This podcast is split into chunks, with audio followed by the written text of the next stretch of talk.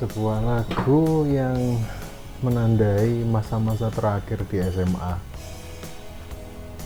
Nggak tahu mau kemana, banyak masalah di pikiran, banyak dipikir, banyak masalah di hati juga.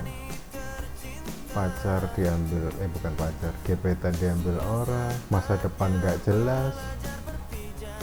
Jadi kayaknya ketika mendengarkan lagu ini itu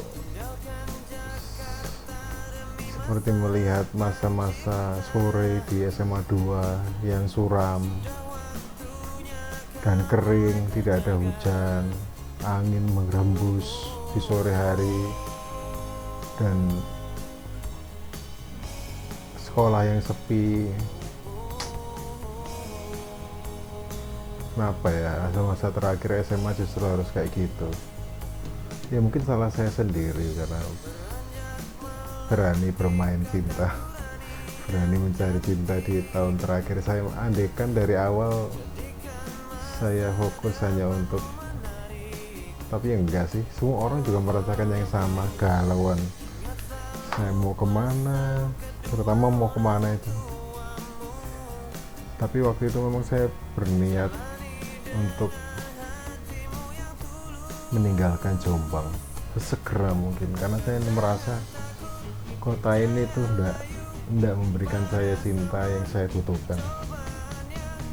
Enggak ada cinta buat saya di Jombang.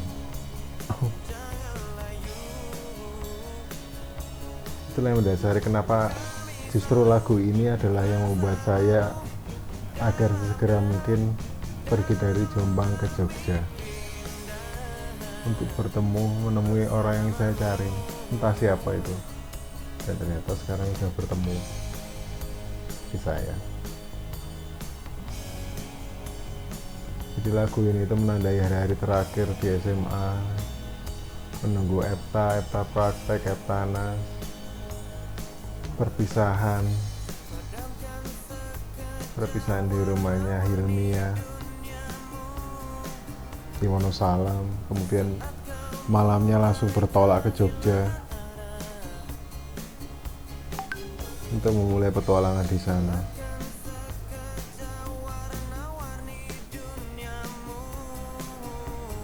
S M A, S M A, kenapa susah untuk dilupakan?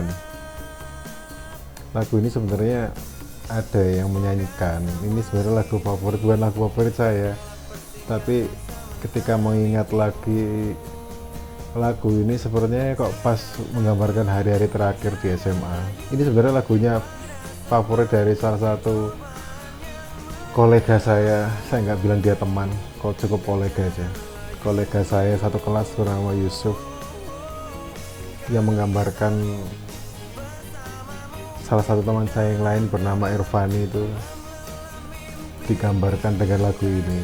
Beranjak dewasa kakakku Fani tercinta, karena dia selalu menggambar, selalu mengatakan bahwa uh,